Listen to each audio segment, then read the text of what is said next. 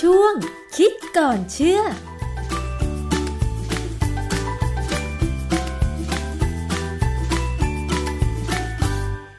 เข้าสู่ช่วงคิดก่อนเชื่อกับดรแก้วกังสดานนภัย นักพิษวิทยากับดิฉันชนาทิพไพรพงษ์เช่นเคยนะคะ คุณผู้ฟัง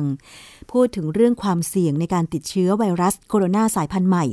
2019 หรือโควิด -19 ค่ะ ทุกคนมีโอกาสเสี่ยงทั้งนั้นนะคะ แต่ว่าช่วงอายุแต่ละช่วงอายุเนี่ยมีความเสี่ยงแตกต่างกันหรือไม่ อย่างเช่น เด็กเล็กเราก็รู้ว่า พัฒนาการหรือว่าความสมบูรณ์ของร่างกาย อย่างไม่เท่าผู้ใหญ่ใช่ไหมคะ แล้วแบบนี้เนี่ย เด็กเล็กเสี่ยงต่อการติดเชื้อโควิด -19 น้อยหรือมากกว่าผู้ใหญ่ เราไปฟังเรื่องนี้ค่ะ อาจารย์คะ เรื่องนี้เป็นยังไงคะว่าเด็กเล็กหรือผู้ใหญ่มีโอกาสเรื่องเด็กเล็กมีโอกาสเสี่ยงติดเชื้อโควิด -19 มากหรือน้อยกว่าผู้ใหญ่มันมีงานวิจัยหรือการเก็บสถิติเรื่องนี้ไหมคะอาจารย์ ครับไอ้กรณีอย่างเงี้ยมันพอมีงานวิจัยอยู่นะฮะจะน่าสนใจมากเลย เพราะว่า ตอนเนี้ยอย่างช่วงเนี้ยเรามีข่าวที่ว่าลูกของทูตจากประเทศหนึ่งเนี่ยเขาติดเชื้อ แต่ประเด็นคืออย่างนี้ คือตอนที่เขาตรวจเชื้อที่บ้านเขาเนี่ยค่ะไม่พบอือฮึแต่มาพบเมื่อมาอยู่บ้านเราค่ะทีนี้เอ่อเด็กคนนี้อายุประมาณเก้าเก้าขวบขวบค่ะนะฮะแล้วปรากฏว่าก็มีคนบางคนเนี่ยวิจารณ์ว่า เป็นไปได้ไหมว่าการตรวจเชื้อของบ้านเขาเนี่ย มันไม่ได้มาตรฐานดีเท่าที่ควรอืมหรือการตรวจเชื้อเนี่ย มันไม่ร้อยเปอร์เซ็นใช่ไหมมันเพราะตอนเพราะตอนเนี้ยเรามีข้อบังคับว่าใครที่จะเข้ามาบ้านเราเนี่ย ต้องมีใบรับรองแพทย์ค่ะด้วยการตรวจเชื้อใช่ไหมฮะว่าไม่ติดเชื้อมาแม้กระทั่งคนไทยที่จะกลับบ้าน ทุกคนก็โดนไปหมดเลยมีอยู่ช่วงหนึ่งเนี่ยที่เราดูข่าวว่าคนไทยในอังกฤษเนี่ย โอ้โหเข้าหาหมอตรวจร่างกายเพื่อจะได้เอาใบรับรองแพทย์เนี่ยยากมากค่ะนะเป็นปัญหา ซึ่งมันเป็นเป็นปัญหาในประเทศตะวันตกแทบทั้งนั้นเลยว่าการเข้าหาหมอเนี่ยยากไม่ง่ายเหมือนบ้านเราค่ะนะทุกคนนี่อยากกลับบ้านอยากกลับมาเมืองไทยเพราะบ้านเราเนี่ย ไม่สบายไงก็เข้าโรงพยาบาลได้เลยนะไม่มีปัญหาทีนี้ประเด็นนี้ก็คือว่าเออ มันไม่น่าจะใช่อะว่า ที่ว่าบ้านเขาได้ตรวจไม่ดีอือฮึการตรวจเนี่ยความจริงมาตรฐานมันมีนะฮะแล้วก็มันก็ไม่ได้ยากเย็นอะไรเลย เพราะว่าการตรวจเนี่ยมันใช้เครื่องมืออัตโนมัติพค่ะอสมควรนะฮะประเด็นที่น่าสนใจคือเขามีข้อมูลว่าเด็กอาจจะติดเชื้อได้ยากกว่าผู้ใหญ่ เพราะว่าเวลาเชื้อมันเข้าไปในร่างกายเราเนี่ย เข้าไปทางจมูกนะค่ะและจะไปทางเดินหายใจเนี่ย มันจะเข้าสู่เซลล์เราเนี่ย มันต้องการอาศัยโปรตีนตัวหนึ่ง ที่เรียกว่า angiotensin converting enzyme 2 หรือ ACE2 เมื่อไวรัสเนี่ยมันเข้าไปสู่ทางเดินหายใจของเราเนี่ย มันก็จะเข้าบุกเซลล์ทางเดินหายใจเรานะฮะที่อยู่จากจมูกไล่ลงมาถึงปอดเลยเนี่ย จริงๆแล้วเนี่ยมันจะเข้าทางประตูประตูของเซลล์นะฮะประตูเนี่ยคือโปรตีนที่เราเรียกว่า angiotensin converting enzyme 2หรือ ACE2 นะฮะเอ่อเจ้าโปรตีนตัวเนี้ย มันติดอยู่บนผนังเซลล์ทำหน้าที่เป็นเป็นประตูให้ไวรัสมาเกาะเกาะแล้วก็เหมันจะมุดเข้าไปนะฮะค่ะตอนนี้โปรตีนตัวเนี้ยหรือเอนไซม์ตัวเนี้ย มันจะมีได้มันก็ต้องสร้างมาจากกระบวนการที่เราถ่ายทอดข้อมูลทางพันธุกรรมจาก DNA ค่ะออกมาเรื่อยๆแต่มันมีระบบของมัน ปรากฏว่าที่เรารู้อยู่ก็คือเด็กเนี่ย มีการพัฒนาการทำงานของยีน ซึ่งเป็นตัวกำหนดการสร้างโปรตีนต่างๆ เนี่ย ค่อนข้างจะมันเป็นค่อยๆเป็นค่อยๆไปค่ะเริ่มจากเด็กเล็กมาเป็นเด็กโตจนถึงเป็นวัยหนุ่มสาวไปเป็นผู้ใหญ่พอเป็นผู้ใหญ่แล้วก็จะค่อยๆชะลอลงอะไรเงี้ยนะค่ะมีบทความบทความนี้เป็นลักษณะที่เราเรียกว่า research letter คือมันไม่ใช่เป็นงานวิจัยแบบสมบูรณ์แบบ แต่ว่าเป็นจดหมายที่เขาเขียนไปถึงบรรณาธิการของวารสารเอ่อจดหมายเนี่ยเขียนโดยกุมารแพทย์สองสาคนเนี่ย ของโรงเรียนแพทย์ชื่อ Icahn School of Medicine at Mount Sinai โรงเรียนแพทย์โรงเรียนเนี้ยอยู่ในอยู่ในระดับเรียกว่าหนึ่งในยี่สิบโรงเรียนดีเด่นของอเมริกาเลยนะฮะเป็นโรงเรียนแพทย์อยู่ในรัฐนิวยอร์กเอาบทความชื่อ nasal gene expression of angiotensin converting enzyme 2 in children and adults ตีพิมพ์ในวารสารจามาของปี 2020 เนี่ยค่ะนะฮะจริงๆ แล้วเนี่ยบทความนี้เขาไม่ได้เอาข้อมูลของปีนี้มา เขาเป็นการย้อนกลับไปดูข้อมูลเก่า ที่เขาทำการเก็บข้อมูลและเปรียบเทียบการทำงานของยีน ที่สร้างโปรตีน ACE2 ของเซลล์ epithelial ของผนังจมูกของอาสาสมัคร 305 คน ที่มีอายุตั้งแต่ 4 ปีถึง 60 ปีค่ะซึ่งอาศัยในเมืองนิวยอร์กระหว่างปี 2015 ถึง 2018นะฮะก็คือ2015 ถึง 2018 เนี่ย ก่อนเออที่จะมีการระบาดของโควิด -19 นั่นเองใช่ไหมคะ ครับ ประมาณปีกว่าๆก่อนจะมีโควิดนะดังนั้นข้อมูลนี้จริงๆ มันไม่เกี่ยวกับโควิด -19 แต่พอมันมีปัญหาปั๊บเนี่ย นักวิจัยเขาก็มองกลับไปดูข้อมูลที่เขามีอยู่เป็นยังไง ในการศึกษาเนี่ยเขาก็ใช้วิธีเก็บเซลล์โดยใช้แปลงเล็กๆซึ่งปัจจุบันเราใช้เป็นเอ็กซ์ตันบัตนะแต่ถ้าจะให้ได้ดีเนี่ย มันควรจะเป็นแปลงเล็กๆบอกที่ที่ไม่ได้ใหญ่โตอะไรนะแต่ว่ามันจะสามารถขูดเซลล์ที่ช่องจมูกได้ดีขึ้นค่ะนะแล้วพอเขาขูดออกมาแล้วเนี่ยเขาก็จะเอามาเก็บไว้ในหลอดที่บรรจุของเหลวซึ่งช่วยทำให้ RNA ในเซลล์เนี่ยอยู่ในสภาพได้ แล้วก็ไปเก็บไว้ที่ลบ80องศาเซลเซียส RNA ที่ว่าเนี่ยเขาจะดูเฉพาะตัวที่เป็น messenger RNA คราวนี้ก่อนอื่นอธิบายที่หนึ่ง messenger RNA เนี่ยมันคือสิ่งที่ DNA DNA นี่คือหน่วยพันธุกรรมนะ DNA เนี่ยจะสร้าง messenger RNA ออกมา แล้ว messenger RNA เนี่ย จะถูกเอาไปสร้างเป็นเอาไปเป็นหน้าแบบของการสร้างโปรตีนที่เราต้องการค่ะนะนี่ออกนะ DNA มาที่ messenger RNA แล้วก็มาที่โปรตีน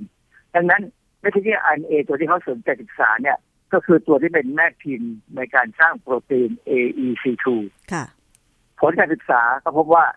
อายุเนี่ยเป็นปัจจัยสำคัญ ที่จะเป็นตัวกำหนดว่ายีนเนี่ย จะเริ่มทำงาน มากขึ้นมากขึ้นจากอายุที่เพิ่มขึ้นอื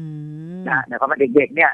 ยีนก็ทำงานน้อยลงค่ะทีนี้ไอ้ไอ้เรื่องนี้เป็นเรื่องที่น่าสนใจนะ ACE2 เนี่ย มันเป็นเอนไซม์ที่ช่วยลดความดันโลหิต ถ้า ACE เฉยๆเนี่ย มันจะเป็นเอนไซม์ที่ทำให้ความดันโลหิตสูงขึ้นค่ะหน้าที่มันทำตรงกันข้ามกันนะทีนี้เด็กเนี่ยส่วนใหญ่แล้วเด็กจะไม่ค่อยมีอากาศโอกาสเป็นความดันโลหิตสูงไม่มีค่ะ เพราะเด็กมันจะค่อยโตไปไปเรื่อยๆแล้วก็เด็กอาจจะไม่ค่อยได้คิดอะไรก็ได้มั้งเลยไม่ได้มีความดันสูงเนี่ยนะคนที่จะมีความดันโลหิตสูง ก็คือคนที่เริ่มแก่แล้วางคนเกินคนที่เออเริ่มคิดมาก คนที่เริ่มทำงานแล้วแบบออกกำลังกายน้อยอะไรเงี้ยนะดังนั้นเนี่ยจึงเป็นประเด็นหนึ่งอะที่เขาบอกว่าทำไมเด็กถึงอาจจะติดเชื้อ หรือแสดงอาการช้ากว่าผู้สูงอายุ แต่ความจริงเมื่อเราดูเยอะข้อมูลในงานวิจัยเนี่ย มันก็ยังมีบางข้อมูลที่ย้อนแย้งกันอยู่นะอย่างเช่นบทความเรื่อง nasal ACE2 levels of COVID-19 in children ก็ตีพิมพ์ในวารสารจามาอะเหมือนกันเนี่ยในปี 2020 นี่เหมือนกันค่ะให้ข้อมูลว่า เขาเคยมีการประเมินว่าการติดเชื้อในเด็กเนี่ยมันดูไม่ต่างจากคนที่อายุประมาณ 30 ถึง 49 ทำไมคะอันอานี้จารดูย์เขาก็ดูแค่ข้อมูลถ้าไม่ได้รู้ว่าทำไมเขาดูเพียงแต่ว่า มันดูไม่ต่างกันการติดเชื้อ นะแต่ว่าเด็กเนี่ย อาจจะดูติดเชื้อต่ำกว่าคนที่มีอายุ 60 ปีขึ้นไปค่ะก็อย่างที่บอกเลยว่า คนที่ 60 ปีขึ้นไปเนี่ย มักจะมีปัญหา ความดันโลเรื่หิตสูไอ้งต้องกินยาความดันอะไรเงี้ยนะค่ะมันมีความดันโลหิตสูงไอ้ยาความดันมันชนิดเนี่ยมันไปมันไปทำให้ ACE2 เนี่ยเพิ่มขึ้นด้วยอืมกระบวนการเป็นอย่างนั้นนะฮะ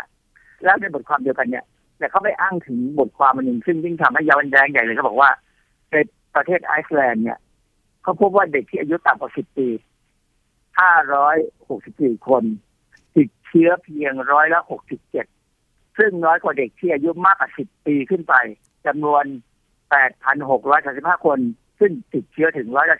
13.7จะเห็นว่ามันมีคล้ายๆตัวขีดกั้นนะว่าเก้าขวบลงมาเหมือนกับเด็กที่เป็นลูกพูดเนี่ยนะเก้าขวบลงมาเนี่ยเชื้อน้อยหรือความจริงไม่ใช่ ไม่มีเชื้อนะค่ะอาจจะมีเชื้ออยู่ในทางเดินหายใจ แต่มันยังอยู่เฉยๆยังไม่จับไม่ทำอะไรอยู่อืมครับพอถึงจุดหนึ่ง มันอาจจะมีช่วงการฟักตัวช้ากว่าคนคนสูงอายุคนหรือคนที่เป็นหนุ่มสาวนะค่ะเพราะฉะนั้นมันก็พอจะตอบได้ว่าทำไมเด็กถึงติดเชื้อหรือแสดงอาการน้อยกว่าผู้ใหญ่ ซึ่งน่าสนใจว่าเมื่อโรงเรียนเปิดเนี่ย เด็กไปโรงเรียนค่ะเด็กอาจจะไม่มีอาการติดเชื้อให้เห็นหรืออาจจะอะไรก็ตาม แต่แต่เด็กอาจจะเป็น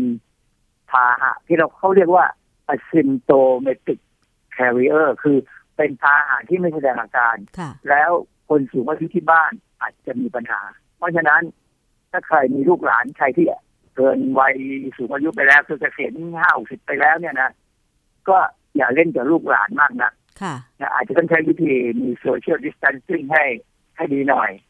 ดังนั้นเนี่ยจริงน่าสนใจว่าตอนเนี้ยโรงเรียนเราเริ่มเปิดแล้วค่ะแล้วเด็กเนี่ยก็ไปโรงเรียนก็มีโอกาสสัมผัสกับสิ่งแวดล้อมสัมผัสนู่นสัมผัสนี่นะฮะคือระหว่างเด็กด้วยกันเนี่ยเขาอาจจะไม่มีปัญหาค่ะ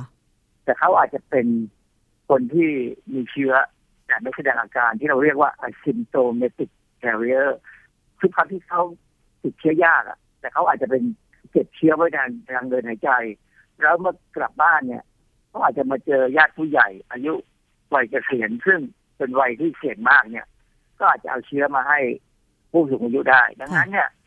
เขาถึงแนะนำว่าผู้สูงอายุเนี่ยตอนนี้กับลูกหลานเนี่ยทักทายได้แต่ให้อยู่ห่างอืๆไม่ต้องเข้าไปกอดรัดฟัดเหวียงนะฮะค่ะเพราะฉะนั้นไม่งั้นเนี่ยอาจจะเกิดความเสี่ยงและติดเชื้อขึ้นมาก็จะลำบาก อ๋อ ค่ะ สรุปแล้วอาจารย์จากข้อมูลงานวิจัยที่อาจารย์อธิบายไป ก็แสดงว่าเด็กเนี่ย คือกระบวนการสร้างโปรตีนหรือเอนไซม์ต่างๆเนี่ยมันค่อยเป็นค่อยไป ตัว ACE2 เนี่ยในเด็กจึงมีน้อย เพราะฉะนั้นเนี่ยการรับเชื้อต่างๆ ก็เลยมีโอกาสที่น้อยกว่าผู้ใหญ่หรือผู้สูงอายุอย่างนี้ใช่ไหมคะอาจารย์เขาเขารับเชื้อได้เท่าผู้ใหญ่ค่ะถ้ามาอยู่ในที่ที่เดียวกันอ๋อแต่โอกาสที่เขาจะมีอาการเนี่ยน้อยกว่าค่ะแต่การที่มีอาการน้อยกว่า ไม่ได้หมายความว่าเขาจะไม่มีเชื้อเก็บไว้ในทางเดินหายใจแล้ว ปล่อยกลับออกมาเมื่อเขาพูดหรือเขาไอ อ๋อ ค่ะ ทีนี้อาจารย์แล้วปัจจัยที่ว่าคนที่โตเต็มวัยอย่างเช่น เลยวัยรุ่นมาแล้ว วัย20กว่ากว่าๆอะไรอย่างเงี้ยเขามีร่างกายที่สมบูรณ์ ภูมิต้านทานเขาก็มากอย่างเงี้ยค่ะอาจารย์ เมื่อเปรียบเทียบกับเด็กแล้ว ใครมีโอกาสติดเชื้ออะไรได้มากกว่ากันคะอาจารย์ ความจริงมันเทียบยากนะเพราะเด็กเนี่ยสิ่งแวดล้อมของชีวิตของเขาแต่ละวันเนี่ย มันคือโรงเรียน อืมซึ่งอาจจะ มีความปลอดภัยกว่าคนธรรมดา ซึ่ง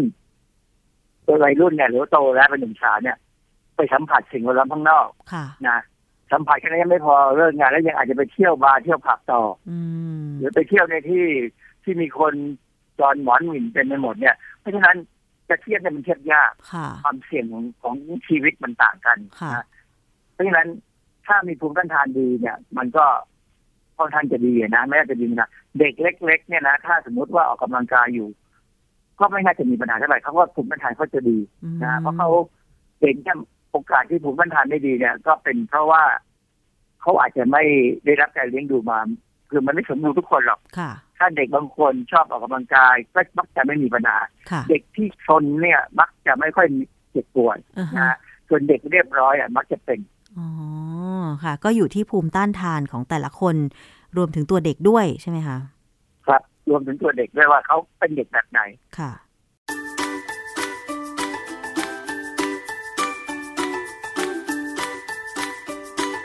ช่วงคิดก่อนเชื่อ